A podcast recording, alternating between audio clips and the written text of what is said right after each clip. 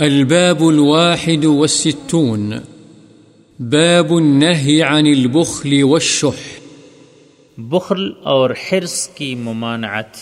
وأما من بخل واستغنى وكذب بالحسنى فسنيسره للعسرى. وما يغني عنه ماله إذا تردى.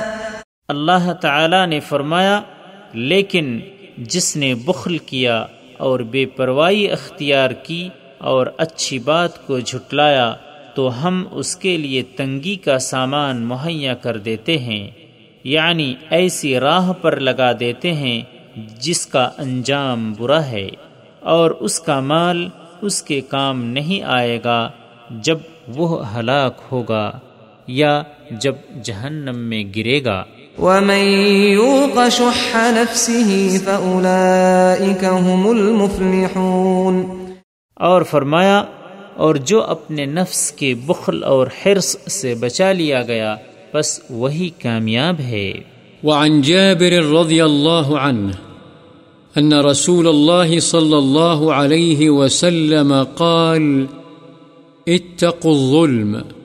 فإن الظلم ظلمات يوم القيامة واتقوا الشح فإن الشح أهلك من كان قبلكم حملهم على أن سفكوا دماءهم واستحلوا محارمهم رواه مسلم حضرت جابر رضی اللہ عنہ سے روایت ہے رسول اللہ صلی اللہ علیہ وسلم نے فرمایا، ظلم کرنے سے بچو، اس لیے کہ ظلم قیامت والے دن اندھیروں کا باعث ہوگا، اور شح یعنی بخل و حرص سے بچو، اس لیے کہ اسی شح نے تم سے پہلے لوگوں کو ہلاک کیا ہے۔ اس شح نے ہی انہیں اس بات پر آمادہ کیا کہ وہ آپس میں خون ریزی کریں اور حرام کردہ چیزوں کو انہوں نے حلال سمجھ لیا۔ مسلم